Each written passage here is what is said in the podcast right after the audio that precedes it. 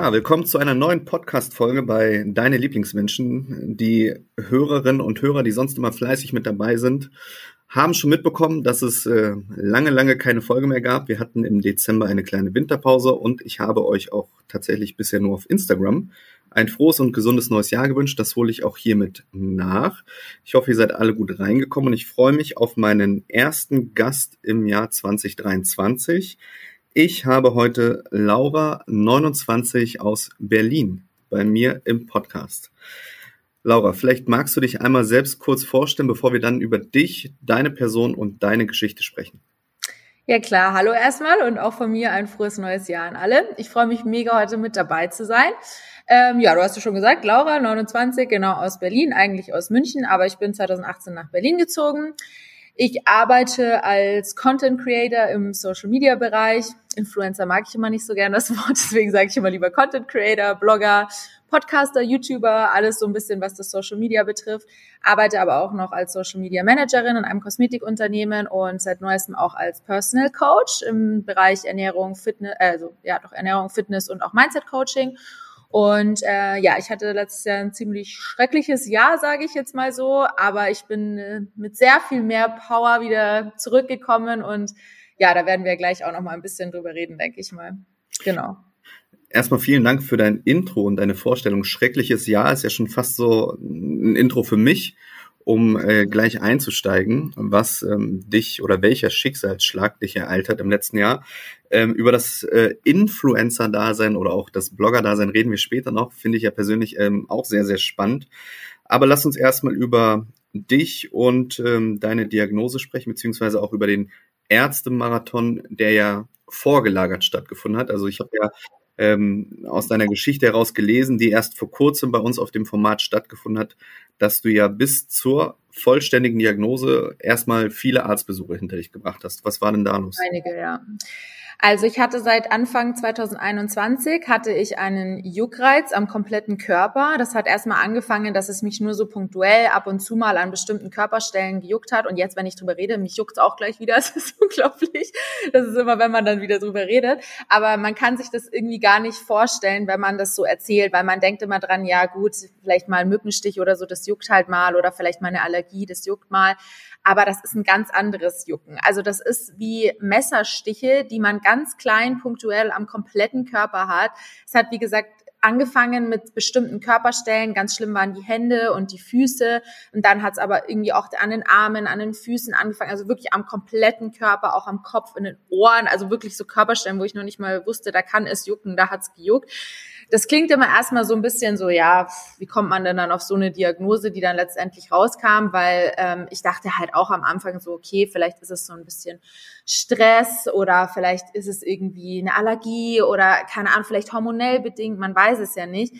Und anfangs ähm, war ich dann immer so, also bei mir ist immer bis ich mal zum Arzt gehe, da muss wirklich sehr viel passieren. Und ich war, Gott sei Dank, bis auf letztes Jahr wirklich auch eine Person, die eigentlich nie irgendwie groß was hatte. Also ich war auch noch nie im Krankenhaus oder irgendwas. Ich war eigentlich immer total gesund, bis mal auf eine Erkältung oder Grippe. Und dann dachte ich mir auch so, ja gut, bevor ich jetzt zum Arzt gehe, gehe ich mal zu einem Heilpraktiker. Und so hat das Ganze dann angefangen. Ich habe da dann so verschiedene Infusionen bekommen, weil ich dachte, vielleicht habe ich auch irgendeinen Mangel im Körper oder so. Wir haben dann auch ein Blutbild gemacht, so von den Werten her, was so Vitamine und sowas anging, war eigentlich alles gut. Ähm, Im Blutbild kam dann aber raus, dass ich äh, irgendwie gegen Schimmel irgendwie aller oder nicht allergisch, aber bei Schimmel angeschlagen habe. Dann dachte ich erst, okay, vielleicht ist in der Wohnung irgendwas. Habe dann tatsächlich auch an einem Wasserhahn gesehen, dass da unten Schimmel dran war und habe dann auch direkt gedacht, uh, das liegt bestimmt daran. Und dann bin ich durch die Wohnung wie eine Verrückte und habe alles geputzt. Dachte ich erst, das liegt vielleicht daran. Und dann habe ich auch einen Lebensmittelallergietest gemacht, einen großen. Und dann kam heraus, dass ich zum Beispiel gegen Leinsamen allergisch bin, wo ich mir so dachte, die esse ich jeden Tag. Habe ich auch das weggelassen und dachte mir so, ganz bestimmt liegt der Juckreiz daran. Dann bin ich äh, zum Hautarzt gegangen, habe da verschiedene Allergietests gemacht, weil ich schon auch immer so zur Heuschnupfenzeit merke, dass da irgendwas ist. Und es ist, wie gesagt, dann auch von Monat zu Monat viel schlimmer geworden. Auch da hat mein Körper aber nicht wirklich auf was reagiert. Dann meinte die Hautärztin schon, ja, vielleicht hast du ja Krätze. Und ich dachte mir schon so, oh mein Gott, sowas haben doch nur gut Deutsch eklige Menschen, das kann ich doch gar nicht haben. Dachte mir aber, okay, bestimmt ist es das, habe mir so eine Creme gekauft. Ich habe auch mehrere hundert Euro für irgendwelche Mittelchen, Nahrungsergänzungsmittel, Salben, wie auch immer ausgegeben, weil ich wirklich dachte, das könnte es sein, das könnte es sein. Dann war ich bei der Endokrinologin, habe da einen Stresstest gemacht, weil ich dann dachte, das liegt bestimmt am Stress mit der Selbstständigkeit. Man ist halt gefühlt immer im Stress. Man macht sich zumindest immer mehr Stress, als man sich machen sollte. Dann dachte ich, das liegt wahrscheinlich daran, aber es wurde einfach nichts gefunden.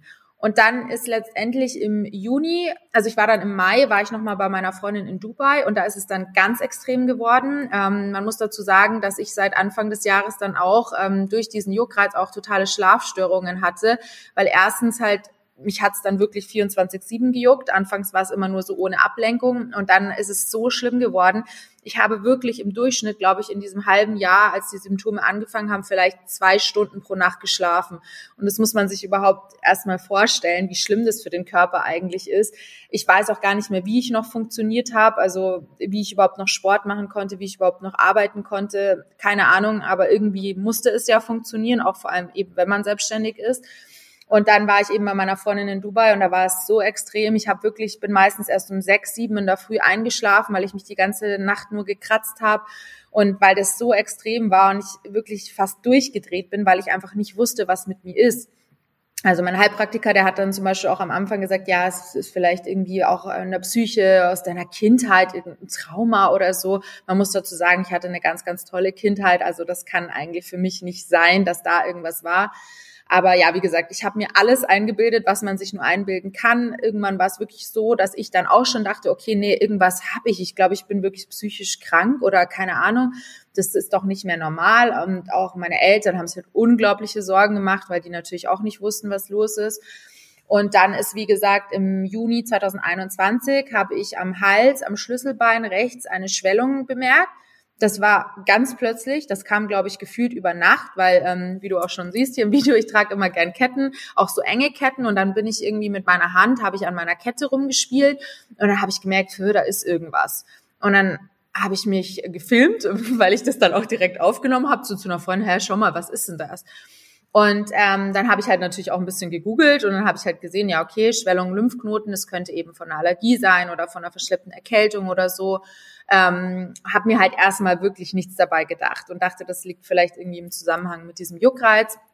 Und dann ähm, bin ich ähm, zu dem Kosmetikinstitut, in dem ich arbeite, und da ist auch eine Heilpraktikerin und die meinte dann, Laura, das sieht irgendwie nicht so gut aus. Dieser Lymphknoten, der lässt sich nicht bewegen, der sitzt fest und der ist ganz hart lass das mal anschauen. Und dann habe ich gleich direkt am gleichen Tag zum Glück noch beim HNO-Arzt einen Termin bekommen.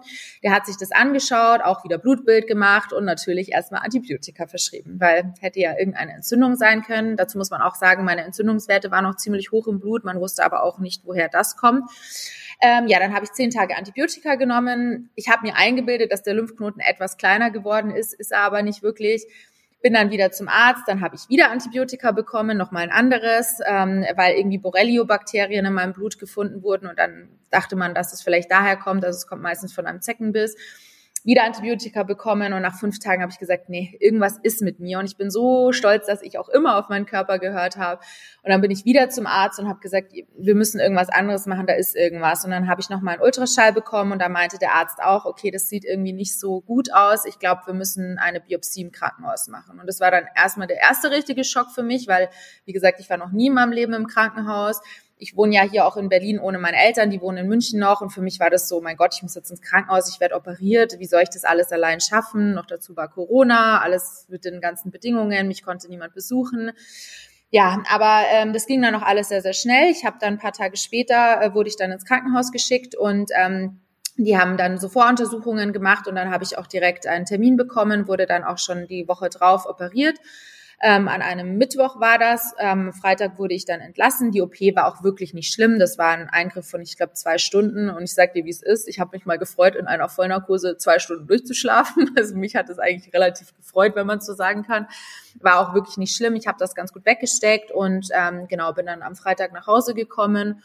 Und am Montag in der Früh äh, wurde ich dann angerufen vom HNO-Arzt und die meinten dann, ich soll doch bitte jetzt gleich vorbeikommen. Und das war dann für mich schon in erster Linie so, okay, wenn es jetzt was nicht so Schlimmes gewesen wäre, dann hätten die mir das doch bestimmt am Telefon gesagt. Irgendwie hatte ich dann schon ein bisschen ungutes Gefühl, habe aber gedacht, nein, da wird schon nichts sein, habe dann auch meine Tasche gepackt, wollte tatsächlich danach auch noch in einen Café gehen zum Arbeiten, hatte meinen Laptop dabei, habe mich dann auch noch mit einer Freundin ähm, verabredet, dass wir zusammen dort arbeiten gehen. Und ähm, dann war ich beim Arzt und komischerweise wurde ich dann auch sofort reingeholt, obwohl das Wartezimmer voll war. Das hat mich auch schon gewundert. Hat mich der Arzt nur gefragt, ja, wie geht's Ihnen? Und dann habe ich gesagt, ich habe wirklich auf gut Deutsch eine scheiß Angst, dass irgendwas ist. Und dann hat er gesagt, ja, das versteht er auch. Und er hat mich schon so angeschaut und ich sag's dir, ich habe schon gewusst, da ist irgendwas. Und dann hat er mir halt gesagt, ja, Frau Schäfer, wir müssen Ihnen leider mitteilen, Sie haben Lymphdrüsenkrebs. Und für mich war das erstmal so. Ich war wirklich in so einer Schockposition, weil Krebs, damit hätte ich halt gar nicht gerechnet, obwohl ich schon sagen muss, ich habe ja meine Symptome auch ein bisschen gegoogelt, aber meistens, wenn man irgendwas googelt, es kommt immer raus, du hast Krebs oder du bist schwanger, wenn du weiblich bist. Und ähm, ja, deswegen war das schon echt ein krasser Schock für mich. Wie gesagt, ich war da ja auch alleine, niemand war irgendwie dabei. Ich habe nicht geweint, als ich beim Arzt war, weil ich irgendwie so unter Schock stand, glaube ich. Und meine erste Frage war dann natürlich, muss ich jetzt eine Chemotherapie machen? Daraufhin habe ich natürlich diesen Horror, dieses Horrorbild im Kopf gehabt. Ich muss jetzt eine Chemotherapie machen, mir werden die Haare ausfallen. Das war auch das Erste, was ich gefragt habe, weil das ist für mich immer das Erste gewesen, was ich damit verbunden habe. Und mir wird die ganze Zeit übel sein. Und hat er gemacht, ja, sie müssen leider eine Chemotherapie machen und hat mir das halt alles nochmal ein bisschen erklärt. Ich habe dann auch direkt am Nachmittag wirklich einen Termin bekommen beim Onkologen schon, wo ich dann hin musste. Und ähm, ja, das war auf jeden Fall ziemlich krass. Ich weiß auch den Weg nicht mehr von meiner Praxis bis nach Hause. Das waren zum Glück nur so fünf Minuten mit dem Fahrrad. Ich bin schon froh, dass ich überhaupt gesund da angekommen bin, weil wenn man so im Kopf ist, dann achtet man ja nicht so auf die Umfeld, auf das Umfeld. Und ähm, ja, bin dann zu Hause angekommen und dann bin ich halt wirklich richtig zusammengebrochen, habe erst meinen Papa angerufen, meine Mama war leider arbeiten der durfte das dann meiner ganzen Familie erklären. Ich glaube, das war auch ein ganz schön harter Brocken und ähm, ja, das war echt crazy. Wenn ich da auch jetzt so daran denke, allein dieses Telefonat mit meinem Papa, äh, das war ganz, ganz, ganz schlimm. Also ihm das so erklären zu müssen. Und ich will auch gar nicht wissen, wie er das so aufgenommen hat, weil ich glaube, für die Familie, also für meine Mama und für meinen Papa und generell so für die ganze Familie, ist das nochmal dann irgendwie viel mehr, viel, viel schlimmer als für die, für das Kind quasi selbst irgendwie. Und ja, ja, meine Eltern sind dann zum Glück auch am nächsten Tag direkt gekommen. Also ich hatte dann nachmittags ja noch den Besuch bei der Onkologin. Das war übrigens super, dass ich mich mit meiner Freundin verabredet hatte, weil die kam dann natürlich direkt zu mir, war dann auch direkt bei mir. Ähm, und die hat mich dann auch zur Onkologin begleitet. Da war ich sehr dankbar, weil ich weiß nicht mehr viel von diesem Gespräch. Ähm, das ist auch immer noch meine onkologische Praxis hier in Berlin. Die waren auch ganz, ganz toll, super nett. Da bin ich auch direkt dann dran gekommen. Die hat mir das dann auch alles erklärt, wie es jetzt weiterging. Ärztemarathon ging dann natürlich weiter. Ähm, genau, und meine Eltern sind dann am nächsten Tag gekommen und ähm, ja, ich, ich war super happy, dass die dabei waren, weil ohne die hätte ich äh, generell die ganze Chemotherapie nicht geschafft und aber auch diesen ganzen Ärztemarathon von äh, Endokrinologe, äh, nicht Endokrinologe, sondern ähm, Herzarzt. Wie heißen die jetzt nochmal? Weiß ich jetzt gerade nicht mehr, aber auf jeden Fall Herz musste untersucht werden, dann äh, die Lunge musste untersucht werden, dann musste ich ja meine Eizellen einfrieren lassen. Das war auch eine sehr krasse Prozedur. Ähm, ja, also dieser ganze Ärztemarathon, das hat auch alles über zwei, nee, was fast vier Wochen gedauert, dann auch mit der Kryokonservierung der Eizellen, weil das bei mir alles nicht so gut geklappt hat. Ich musste dann in München auch nochmal die OP zum zweiten Mal machen. Also ich wurde innerhalb von drei Wochen dreimal operiert mit Vollnarkose. Das war schon heavy. Ähm, dann äh, Corona-Impfung habe ich davor noch bekommen und wie gesagt dann diese ganzen Arzttermine und sowas. Das war für mich nochmal viel mehr Stress dann irgendwie als äh, generell, als die Chemo dann eigentlich angefangen hat. Aber wie gesagt, ich war sehr froh, dass meine Eltern da waren. Ich habe die Chemo ja dann auch in München gemacht, weil ich einfach diese Unterstützung sehr, sehr gebraucht habe. Und ähm, ja, genau. Das war es eigentlich, glaube ich, jetzt groß, größtenteils so bis zur Diagnose eben, bis es dann losging. Und dann ähm, hat im August dann auch die Chemo gestartet, genau. Jetzt habe ich sehr lang gesprochen. so, alles gut. Dafür bist du ja heute mein Gast, um da ausführlich drüber zu sprechen, denn es geht dir ja auch darum, und das sind ja Fragen, die jetzt sich anschließen oder auch noch kommen werden. Warum macht man das öffentlich? Ähm, hat man die Intention, anderen Leuten Mut zu machen? Will man sich vernetzen? Will man sich austauschen? Das sind alles so Fragen, die schließen sich an. Ich würde gerne noch mal einen Schritt zurückgehen weil ähm, ich habe jetzt natürlich auch gespannt zugehört, weil ich es ja auch nochmal jetzt anders gehört habe und wahrgenommen habe von dir, die Geschichte, weil so ein Insta-Post, ähm, du weißt es selbst, ist immer sehr, sehr komprimiert und klein und da liest man auch wenig Emotionen raus. Ich kann komplett nachempfinden, hm, was du erzählt hast, weil wir einen ähnlichen Durchlauf hatten. Also bei der Krebserkrankung meiner Frau war es ja auch so, dass ein Lymphknoten äh, festgestellt wurde, der metastasiert wurde oder ist, der dann rausoperiert wurde. Sie hatte insgesamt fünf Operationen, gestreckt auf vier, fünf Monate. Dann gab es auch noch eine Strahlentherapie, Chemotherapie gab es nicht. Aber der ganze Durchlaufprozess, ähm, auch da bin ich total bei dir. Du weißt halt nicht irgendwann als Außenstehender oder als Familienmitglied, ähm, nicht, woran du bist, aber was ist halt das Schlimme daran, du kannst ja nicht helfen in dem Moment. Du, ja. du nimmst es als noch schlimmer wahr, als derjenige, der die, ähm, die Diagnose bekommt, weil er vielleicht unter Schock steht. Aber für mich, ich habe immer gedacht, das Pfand, was ich jetzt aufnehme bei der Erkrankung meiner Frau, ist viel größer, weil ich natürlich auch nichts machen kann. Und das mhm. heute im, im, im Nachclip muss ich auch sagen, es gibt für mich immer so drei Phasen. Das habe ich auch über das Format und über diese Geschichten gelernt. Es gibt die Phase der Diagnose, ja, das ist diese komplette Schockstarre. Dann gibt's aber diese Phase, und das ist für mich die schlimmste und auch die für meine Frau, diese, die Phase des Wartens. Ja, oh, du ja. gehst irgendwie ja. hin, ähm, egal ob das ein OP ist und danach wartest du auf den Befund oder du gehst zum ersten Mal überhaupt Biopsie und wartest dann auf den Anruf äh, und die sagen dir dann, es ist irgendwas. Also diese Phase des Wartens, das haben wir ja auch, wenn wir in Remission sind oder wenn du Nachsorge hast, haben wir ja heute noch. Ja, ja. meine Frau geht regelmäßig zum HNO, regelmäßig zum PET-CT und ja. dann musst du halt irgendwie 14 Tage warten und sobald irgendwie der 15., 16., 17. Tag anbricht und du noch nichts gehört hast vom Krankenhaus mhm. oder noch keinen Brief hast, dann wirst du halt unruhig. Auch wenn du denkst, es ist seit zwei Jahren nichts gewesen und irgendwie bist du scheinbar wieder gesund. Also die Phase des Wartens ist natürlich auch sehr, sehr schlimm. Die Phase der Diagnose. Und ähm, ja, also. Ja, also muss ich auch. es ist schon sehr, sehr äh, beschissen und ähm, dafür gibt's ja auch kein Alter am Ende des Tages. Und das ist ja immer das, was du auch am Anfang gesagt hast. Und bei meiner Frau war es ähnlich vom Alter her. Die war knapp 30, Anfang 30, jetzt bist du Ende 30. Ähm, und die kam auch aus einer Phase, wo sie selbst von sich sagt, ich bin kerngesund. Wie kann das sein, dass ich Krebs habe? Ja, ähm, ich ernähre mich gesund, ich habe mit dem Rauch mhm. aufgehört, ich mache Sport, ich habe mein Idealgewicht, ähm, zumindest das, wo, wo eine Frau sich gerade am wohlsten fühlt. Das ist ja auch sehr, sehr wichtig, dass man das nochmal sagt. Ähm, und dann hörst du halt auf deinen Körper. Und bei ihr war es auch so, Symptome, ganz, ganz wichtig, Symptome auf den Körper hören. Und mhm. sie hat dann irgendwann zu mir gesagt, Marcel, ich wache jeden Morgen auf und habe diesen Nachtschweiß. Ich bin schweißgebadet. Und ähm, ja, wenn du googelst, ähm, ist heute noch so, dann bist du irgendwie fast klinisch tot. Ähm, ist jetzt auch nicht der beste Ratgeber, dann irgendwie die Suchmaschine anzuschmeißen. Aber na klar, du versuchst natürlich auch als Laie oder als Patient in dem Moment ähm, zu gucken, was habe ich. Aber ich kann auch hier äh, jedem nur mit auf den Weg geben, nicht nachlassen, also hartnäckig bleiben. Absolut. Ähm, bei ja. der Suche der, der Feststellung, der Diagnose, bei den Arztbesuchen und hört auf den Körper. Also ich habe das mittlerweile jetzt auch ähm, nochmal verstärkt wahrgenommen, nicht nur durchs Format, sondern auch durch diese äh, Krankheit meiner Frau, weil du automatisch ja diese, diese Placebo-Krankheit mit hast. Also mhm. es war so, als es ihr schlecht ging, habe ich immer gedacht, wenn ich ein Stechen in der Brust hatte, jetzt habe ich auch Krebs. Mir geht's ja, auch voll. Und als sie dann wieder gesund war, dachte ich auch, Marcel, du bist gerade momentan in der Blüte deines Lebens mit Ende 30, topfit. Ja. Ähm, ja, aber ich höre viel mehr in mich rein. Ich gehe regelmäßig zur Vorsorge. Übrigens, das ist auch ein wichtiges Thema. Auch mhm. hier an der Stelle nochmal Vorsorge ähm, gerade bei Frauen. Auch wir haben schon im jungen auch, Alter. Im jungen Alter, genau. Ja. Wir haben es oft auch bei Brustkrebs, äh, Krebserkrankung Nummer eins, regelmäßig Vorsorge, Gynäkolie ja. etc. pp. Ähm, vielleicht einmal auch für die Hörerinnen und Hörer da draußen. Ähm, es gibt ja auch nochmal einen Unterschied. Also du hast ja Lymphdrüsenkrebs gehabt, mhm. also Hodgkin-Lymphom. Genau. Es gibt ja auch noch das Non-Hodgkin. Genau, das ist ein bisschen aggressiver. Was genau da die Unterschiede sind, das weiß ich jetzt auch nicht, aber Non-Hodgkin ist auf jeden Fall ein bisschen aggressiver als das Hodgkin-Lymphom, genau. Mhm. Also da gibt's auch nochmal unterschiedliche Therapiearten dann.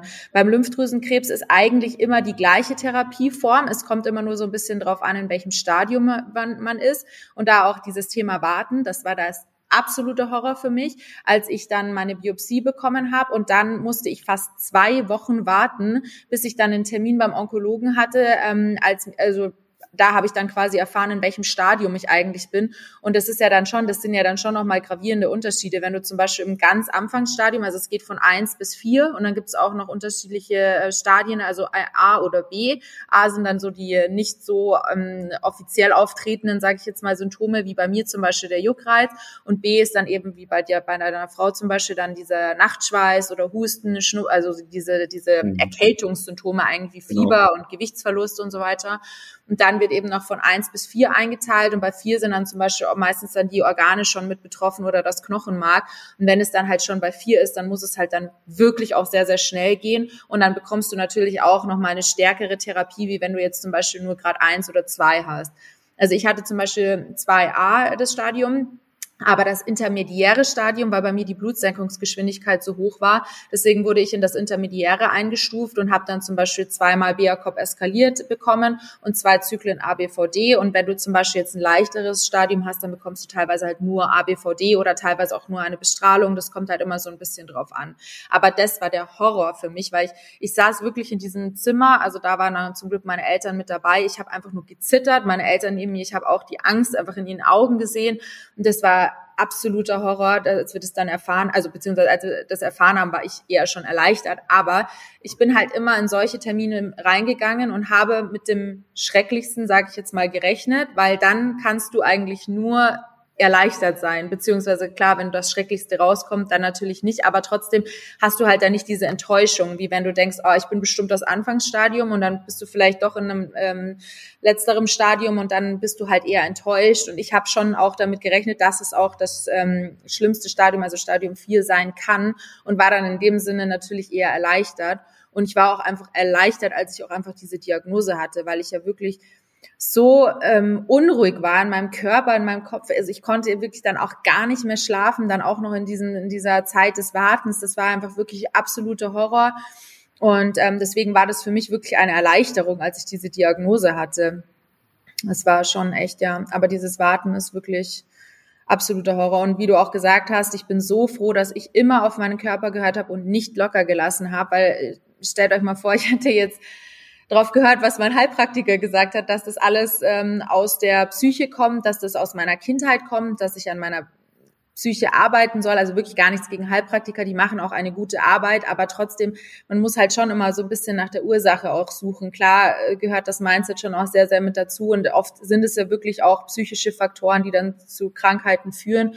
Aber jetzt zum Beispiel bei meiner Erkrankung hätte ich darauf gehört und wäre nicht weiter zu den Ärzten gegangen und wäre wirklich akribisch darauf bedacht gewesen, dass die mich noch weiter untersuchen, dass die noch die und jene Untersuchung machen, dann ja, kann es halt schnell zu Ende gehen bei Krebs, sage ich jetzt mal. Und das kann halt wirklich schnell gehen.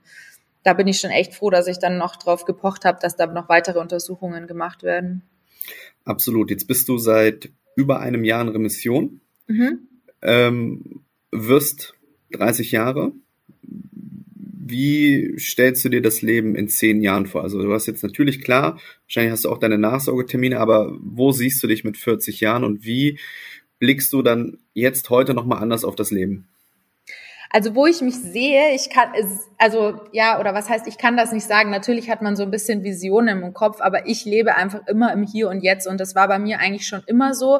Ich habe mir natürlich früher als Kind hat man sich sein Leben mit Erwachsenenalter, also auch jetzt hätte ich gedacht, dass ich mit 29 jetzt irgendwie hier so in der Blütezeit meines Lebens bin, auch noch als Single Girl sozusagen. Natürlich habe ich mir damals gedacht, ah, da bist du bestimmt schon verheiratet, hast drei Kinder, einen Hund und hast schon ein Haus. So natürlich, man hat früher immer seine Visionen gehabt, aber mittlerweile lebe ich einfach so im Hier und Jetzt und das hat mir das letzte Jahr auch nochmal so gezeigt, dass man das wirklich machen muss. Man muss jeden Moment auskosten. Auch die schrecklichen Momente im Leben muss man irgendwie mitnehmen trainieren, das gehört halt auch alles dazu. Aber wie gesagt, bei mir war es auch so, ich bin mit so viel mehr Kraft und Power jetzt aus dieser ganzen Sache rausgekommen. Ich habe so viel zum Leben dazugelernt. Ich habe erstens gelernt, wer sind wirklich meine Freunde, wer war in der Zeit für mich da, wer hat sich bei mir gemeldet, ähm, die Eltern, die Familie, wie wichtig das eigentlich ist und wie froh man sein kann, wenn man auch so ein tolles, ähm, intaktes Familienverhältnis noch hat und so tolle Menschen um einen rum, die sich auch um einen kümmern und helfen und ähm, ja, dass man einfach wirklich für jede Kleinigkeit dankbar sein soll. Allein so Kleinigkeiten wie dass man Sport machen kann und darf. Das ist ja auch nicht selbstverständlich, dass man das kann. Allein das ist für mich einfach schon so, wo ich jeden Tag so dankbar bin, dass ich morgens aus dem Bett springe, meinen Workout da durchziehen kann und dass ich das wirklich mittlerweile kann. Also das sind einfach so Kleinigkeiten oder essen gehen oder feiern gehen auch. Das sind halt alles so Sachen, da musste ich natürlich letztes Jahr auch sehr drauf verzichten. Gerade wegen einem Infektions also wegen der Infektionsgefahr und weil ja letztes Jahr auch noch extrem stark mit Corona dann die ganzen Regelungen waren und ähm, ich natürlich auch echt Angst hatte, dass ich mich anstecke, weil mein Immunsystem ja so runtergefahren hat. Aber ähm, ja, ich war dann einfach so dankbar, dass ich danach wieder so normal in einem Restaurant sitzen konnte und man nimmt das alles für selbstverständlich mittlerweile und ähm, das sollte man halt nicht. Also man sollte wirklich jeden, jeden im Moment auskosten. Und natürlich stelle ich mir das schon vor, dass ich auch in zehn Jahren weiterhin jetzt noch so gesund und fit bin wie jetzt. Ich hoffe es natürlich. Und ähm, ja, aber was genau dort sein wird, das weiß ich noch nicht. Ich lasse alles immer auf mich zukommen. Ich lebe einfach jetzt im Moment und koste, wie gesagt, alles total aus. Und ja. Ich glaube, die Antwort war auf jeden Fall die richtige, weil die Frage zielte tatsächlich daraufhin ab, ähm, dass wir viel mehr, und das haben wir auch wahrgenommen, sowohl meine Frau als auch äh, ich oder wir als Familie, ähm, diese Momente leben und genießen sollte. Und es eigentlich total perfide ist, dass wir erst aufwachen und diese Demut wieder haben und dieses Verständnis mhm. zum Leben durch eine Diagnose, durch eine Krankheit. Ja. Wir merken, glaube ich, unterschwellig in der Gesellschaft heute gar nicht, wenn wir mit 30, 35, 40 jeden Tag äh, zur Arbeit gehen, vor die Tür gehen, mit Freunden uns treffen, ähm, wie dankbar wir eigentlich sein können, das zu machen, auch ja. äh, gesundheitlich. Und wir wachen dann aber erst komplett auf, wenn es dann irgendwann nämlich nicht mehr der Fall ist. Und das ist unabhängig ja. von Corona. Ja, bei dir war es jetzt auch, dass die Krankheit kam in der Corona-Zeit, bei meiner Frau auch. Deshalb hätte man jetzt sagen können, okay, naja, ich bin jetzt sowieso zwei Jahre nicht feiern gegangen oder konnte das nicht machen oder wir konnten uns nicht mit Freunden treffen. Aber du kommst aus dieser Zeit, unabhängig von Corona, ähm, nach so einer Krankheit äh, ganz anders vom Mindset her wieder raus. Und ähm, total, ja. deshalb die Frage. Ja. Und ähm, da bin ich total bei dir bei der Antwort. Jetzt ist das Thema Ernährung ja auch etwas, was in dem, im Fokus ist bei dir. Also mhm. nicht nur in, in deinem Leben und auch privat, sondern auch auf Instagram. Jetzt sprechen wir mal so ein bisschen über die äh, andere Seite der, der Insta-Welt. Ähm, wie sehr hat sich denn die Krankheit auf dein Ernährungsbild ausgewirkt? Also ich muss dazu sagen, dass ich ja vor meiner Krebserkrankung auch schon sehr gesund gelebt habe. Ich habe schon sehr viel Sport gemacht. Ich habe auch schon super gesund gegessen. Ich habe auch zum Beispiel ähm, 2019 habe ich ein Jahr komplett vegan gegessen. Also wirklich, meine Ernährung war eigentlich vorher auch schon top. Ich habe mich davor schon immer für Ernährung, für gesunde Ernährung auch interessiert und ähm, war da eigentlich auch schon immer, sage ich jetzt mal, on point. Und auch deswegen habe ich dann auch gesagt, wie kann das denn sein, dass so ein gesunder Mensch Krebs bekommt? Habe ich dann auch wirklich meine Onkologin gefragt und sie hat dann ehrlich geantwortet, shit happens. Das also gerade der Lymphdrüsenkrebs ist halt auch nicht genetisch vererbbar, was in dem Fall jetzt für mich gut ist, wenn ich dann mal Kinder bekommen sollte. Aber wir hatten zum Beispiel auch im Umkreis in der Familie jetzt keinen direkten Krebsfall. Also das liegt schon ganz, ganz weit zurück. Deswegen war das jetzt auch nicht genetisch vererbbar, sondern das ist einfach passiert. Und ähm, ja, man kann halt noch so gesund leben. Der Krebs kann halt im Endeffekt leider jeden erwischen, ist halt einfach so.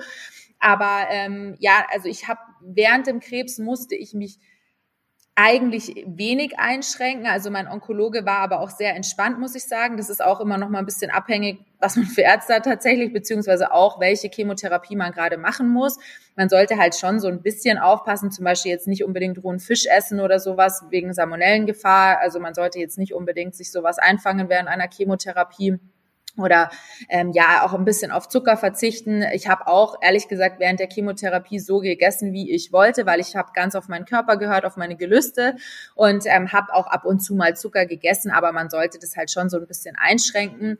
Aber ähm, ich habe ja während meiner Chemotherapie dann angefangen, meine Ernährungsberaterlizenz zu machen. Erstens, weil ich ja zu Hause war und ich wusste, ich habe jetzt ein bisschen mehr Zeit, ich habe jetzt nicht so das Social Life aktuell und ich wollte die sowieso schon länger machen. Und da habe ich dann natürlich auch noch mal sehr viel mehr über Ernährung noch mal gelernt. Und ähm, ja, also mittlerweile, ich würde echt sagen, meine Ernährung ist so an dem besten Punkt meines Lebens eigentlich. Und deine Fitness ja auch, so wie ich das jeden Tag sehe. Genau. Ähm, das heißt, du hast ein eigenes Programm, weil du hast ja eingangs gesagt, du bist ja selbstständig mit dem, was du tust, mhm. auch hier auf dieser Plattform und bietest ja seit neuestem quasi dann auch ein Online-Coaching an, genau. wo ähm, Leute daran teilnehmen können und du gibst den Leuten dann da ähm, ja gewisse Mehrwerte, Themen und Inhalte mit auf den Weg. Genau, also ich erstelle individuelle Trainingspläne, ganz auf die Präferenzen ausgelegt, auf das Trainingslevel, ob man zu Hause oder im Gym trainieren möchte. Dann gibt es natürlich auch Ernährungspläne, auch da kann man ganz individuell drauf eingehen, ob die Leute jetzt vegetarisch sind, ob sie alles essen oder ob sie vielleicht auch vegan sind, ob sie Lebensmittelallergien haben und so weiter. Also das wird dann ganz, ganz individuell erstellt. Und was bei mir auch noch mit dabei ist, ist das Mindset Coaching, weil ich gerade eben auch im letzten Jahr gemerkt habe, wie wichtig das Mindset ist, beziehungsweise auch in den letzten Jahren, was eben auch so ähm, Zunahme, Abnahme, Muskelaufbau und sowas angeht, das funktioniert alles nur, wenn man ein gutes Mindset hat, weil das Mindset so da mit reinspielt. Und deswegen habe ich mir überlegt, ich mache auch mit ähm, ein Coaching mit Mindset-Aufbau, also es ist sozusagen so ein Rundum-Coaching und möchte natürlich auch Leute, weil meine Community durch den Krebs natürlich auch in der Hinsicht gewachsen ist, dass ich jetzt sehr viele Leute oder dass mir auch viele Leute folgen, die Krebs haben oder hatten, ähm, weil ich das Ganze ja auch öffentlich gemacht habe und da auch ganz, ganz viele Tipps dazu geteilt habe, sowohl auf YouTube als auch auf Instagram, als auch in meinem Podcast, auf meinem Blog. Und da habe ich natürlich dann auch eine relativ große Krebs-Community bekommen. Und viele Leute, die sind ja durch den Krebs, also ich war da schon echt eine Ausnahme, das haben sogar meine Onkologen gesagt, dass ich diese Chemotherapie so gut weggesteckt habe, ich konnte fast jeden Tag Sport machen. Ich habe natürlich nicht so exzessiv, wie ich jetzt Sport mache, Sport gemacht, aber ich konnte mich auf jeden Fall jeden Tag bewegen. Und ähm, viele Krebserkrankte, die bauen ja ganz stark ab während der Erkrankung, weil die sich vielleicht nicht so gut bewegen können, nicht so viel Sport machen können. Muskeln, also ich habe auch zehn Kilo während meiner Chemotherapie abgebaut, obwohl ich Sport gemacht habe und obwohl ich sehr gesund viel gegessen habe, auch sehr viele Proteine, aber trotzdem habe ich auch Muskeln auf, äh, ab verloren.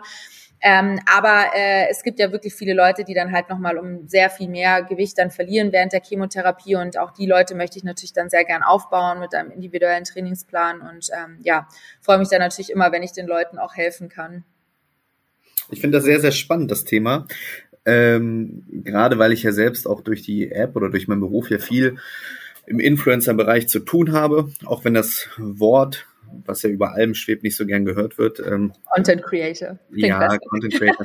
ähm, nein, aber ich finde es sehr, sehr spannend, weil viele Leute, ähm, die dann auch, oder wenn man sich mit denen auch mal näher unterhält, die dann sagen, ich bin auf vielen Plattformen unterwegs, ich bin selbstständig damit ähm, und ich äh, verdiene damit mein, mein Lebensunterhalt, was ja auch komplett in Ordnung ist, weil es ja einfach eine hundertprozentige Daseinsrechnung hat, aber die Leute wollen dann trotzdem immer nicht so aus dem Nähkästchen plaudern. Mhm. Deshalb ist es ja äh, manchmal ganz spannend und charmant, wenn ich versuche, so ein bisschen was aus den äh, Leuten rauszukitzeln. Da geht's ja gar nicht darum, was man verdient, aber wie so eigentlich dieses, dieses Leben ist in dieser App und mhm. äh, so ein Tagesablauf. Also wenn du jetzt mal deinen klassischen Tagesablauf beschreiben würdest, ne, jetzt ist es ja quasi, damit die Hörerinnen und Hörer auch mal ein Gefühl dafür bekommen, jetzt ist es heute Mittwoch, haben wir heute, ähm, während die Folge aufgenommen wird. Wir haben es 13.41 Uhr. Ähm, was hast du heute schon erlebt, gemacht und was wird heute noch passieren bei dir?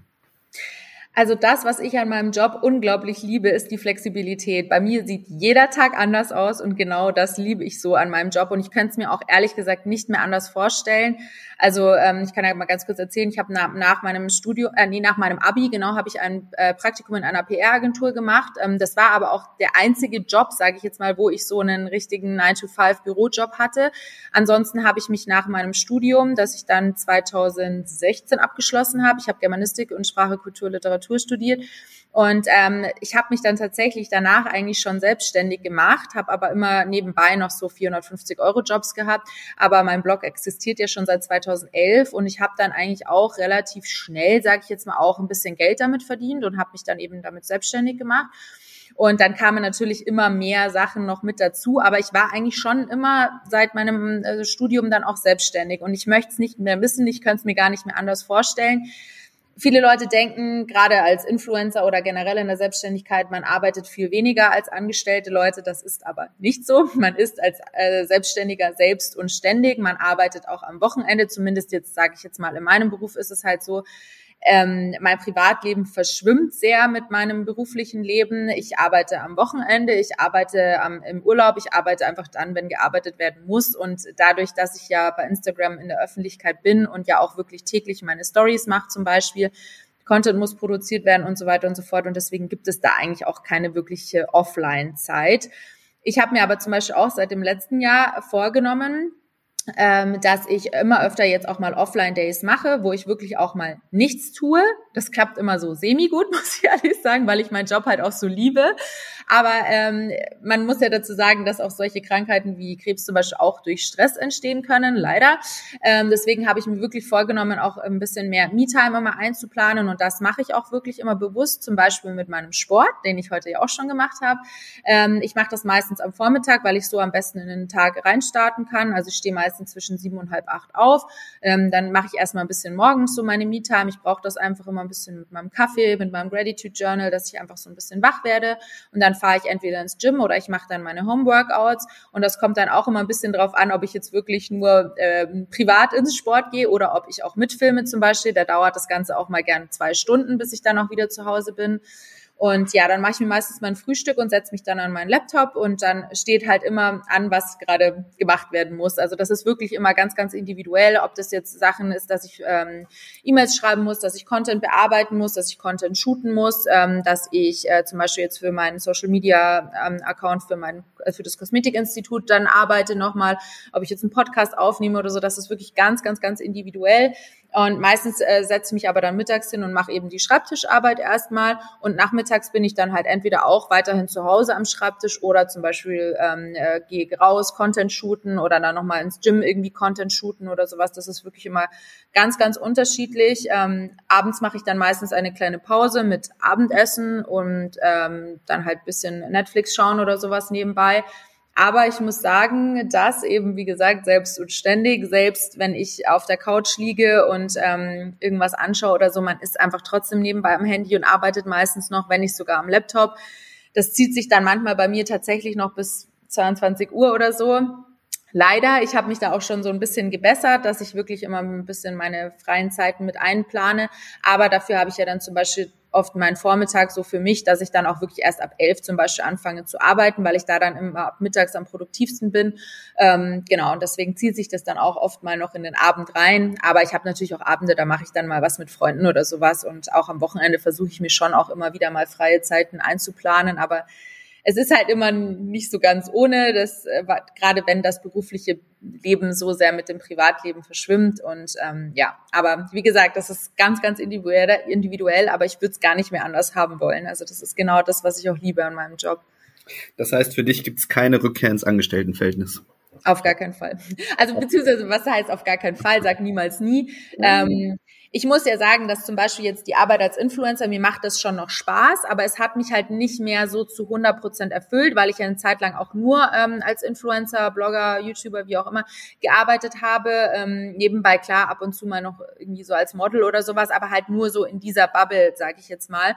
Und deswegen habe ich ja dann noch angefangen, selbst als Social Media Manager für eine andere Brand zu arbeiten und auch als Influencer Manager, also halt so ein bisschen hinter die Kulissen, weil ich einfach so ein bisschen mehr Challenge noch im Leben haben wollte und dann eben jetzt auch mit dem Personal Coaching, weil es ist auch immer gut, wenn man als selbstständige Person mehrere Standbeine hat, weil man weiß ja nie, zum Beispiel, wenn man nur auf Instagram unterwegs ist und das so der Hauptjob ist, es kann sehr schnell gehen, dass mal der Account gehackt wird. Das hatte ich zum Beispiel auch 2000, also letztes Jahr war das im April, war mein Account auf einmal weg und das ist halt, manchmal klappt es, dass man ihn wiederbekommt, manchmal aber auch nicht. Deswegen ist es halt schwierig, wenn man nur dort seine Existenz aufbaut, weil das kann auch mal schnell vorbei sein. Stichwort finanzielle Abhängigkeit. Genau. Ähm, genau. Und auch wenn wir nicht über Zahlen reden, mhm. ähm, ist aber, glaube ich, die Antwort auf die Frage, ob man davon gut leben kann, sicherlich ja. Ja. Also ähm, wie gesagt, mit Instagram ähm, beziehungsweise auch mit meinem Blog. Also mittlerweile die Leute lesen leider weniger, was ich sehr, sehr schade finde. Aber so das Thema Blogs ist halt mittlerweile nicht mehr so präsent, wie es jetzt mittlerweile Podcasts sind, wie es YouTube ist, wie es TikTok. Die Leute wollen schnellen Content, die wollen einfach schnelle Unterhaltung haben und vielleicht auch eher Sachen nebenbei hören. Und das kann man halt bei einem Blog nicht. Da muss man sich bewusst dafür Zeit nehmen. Und das machen leider die wenigsten Menschen. Also deswegen mit meinem Blog, das ist immer noch so nebenbei, das war so mein Baby, mit dem ich angefangen habe, aber das mache ich jetzt zum Beispiel nicht mehr so zu 100 Prozent, wie ich das damals gemacht habe. Aber ähm, es gab wirklich eine Zeit, da habe ich eben nur von Bloggen und Instagram gelebt und zwar auch wirklich sehr, sehr gut, muss ich sagen. Das ist alles so ein bisschen abgeflaut, muss also mit der Zeit. Ähm, weil ich mich eben auch so ein bisschen noch auf andere Sachen dann ähm, schützen wollte und andere Sachen auch noch mit einbinden wollte. Ähm, Und jetzt mache ich ja, also jetzt habe ich quasi drei Standbeine, sage ich jetzt mal so. Und man kann natürlich davon leben. Also es funktioniert schon. Aber man muss halt auch, also wenn man sich selbstständig machen möchte, gerade eben als Influencer, muss man halt, oder generell in der Selbstständigkeit muss man halt auch wissen, dass man jetzt kein geregeltes Einkommen hat. Also es gibt Monate, die laufen sehr, sehr gut. Dann gibt es aber auch Monate, wie zum Beispiel im Sommer ist es halt oft so, dass es so ein kleines Sommerloch gibt und äh, dass es da dann zum Beispiel mal nicht so gut läuft. Aber ja, man muss halt auch gut sparen können. Und man kann als Content Creator auch von heute auf morgen ein Lieblingsmensch werden. Ähm, genau. Sehr, sehr spannender Einblick, Laura, in ähm, deine Person, deine Geschichte, dein Leben. Wir haben ähm, jetzt über 40 Minuten miteinander sprechen können. Ich habe viel mitgenommen. Ich hoffe, die Hörerinnen und Hörer da draußen haben auch viel mitgenommen. Laura aus München, mittlerweile in Berlin, lebend, seit 2011 schon auf den Social Media Kanälen aktiv als Content Creatorin. 2021 an Lymphdrüsenkrebs erkrankt, mittlerweile in Remission hat uns heute von ihrer Geschichte erzählt, ähm, wie gesagt, und hat uns dann hinten raus auch nochmal einen kleinen Einblick gegeben in die Instagram-Welt, ähm, hinter die Kulissen. Sehr, sehr spannend. Ich würde vorschlagen, dass du das Schlusswort hast, sofern du der Community da draußen und den Lieblingsmenschen ähm, noch etwas mitgeben möchtest. Vielleicht für dich eine Art Floskel, was Mut bedeutet oder ja, wie wir sonst immer vielleicht ein bisschen anders mit dem Leben umgehen sollten. Du hast das Wort. Ja, also ähm, es, das betrifft eigentlich so ziemlich jede Situation im Leben, egal ob man jetzt irgendwie eine Erkrankung hat oder ähm, generell einfach Situationen im Leben, die vielleicht mal nicht so gut laufen. Ich sag immer, wenn ihr was an der Situation ändern könnt, wenn ihr quasi unzufrieden seid oder es euch nicht gut geht damit, sei es jetzt zum Beispiel toxische Beziehungen, egal ob das jetzt euer Beziehungspartner ist oder ob das jetzt das Umfeld ist oder zum Beispiel jetzt eure Arbeit, wenn ihr unzufrieden seid und ihr könnt selbst was dran ändern, dann tut es. Aber es gibt natürlich auch Situationen im Leben, wie wir jetzt vorhin auch schon besprochen haben, wie zum Beispiel eine Krebserkrankung, wo man selbst einfach nichts dagegen tun kann, außer einfach kämpfen. Da muss man wirklich einfach immer optimistisch bleiben, so hart es auch klingt. Und klar gab es bei mir auch mal Tage, da war ich nicht so optimistisch und da war ich dann auch so, wieso hat es mich jetzt mich erwischt? Wieso? Warum? Wieso muss ich das jetzt durchmachen? Aber man muss halt wirklich einfach immer positiv bleiben, so hart es eben auch klingt. Aber das hat mir persönlich immer total geholfen, dass ich nicht aufgegeben habe. Und das, also dieses Nicht-Aufgeben, das zählt halt wirklich immer. Also immer vorausschauen, denken, immer daran denken, was ist danach. Ich habe immer mir, also ich habe immer mir eingebildet, wie schön es ist, danach wieder mit meinen Freunden rauszugehen, mal feiern zu gehen, mal eben essen zu gehen, wieder in Urlaub zu fliegen. Und das hat mich dann wirklich immer äh, oder hat mir dann immer so den Mut geschenkt, dann auch wirklich ähm, weiterzumachen und weiterzukämpfen. Genau. Ein sehr, sehr tolles Schlusswort. Ich danke dir, dass du heute bei mir zu Gast gewesen bist in meinem Podcast. Ich äh, danke euch da draußen, dass ihr wieder fleißig reingehört habt in die heutige Folge. Wenn ihr mehr über Laura wissen und erfahren möchtet, dann findet ihr in der Beschreibung den Instagram-Account. Einfach dort draufklicken und am Leben von Laura teilhaben. In diesem Sinne, danke fürs Reinhören und bis zum nächsten Mal. Ciao.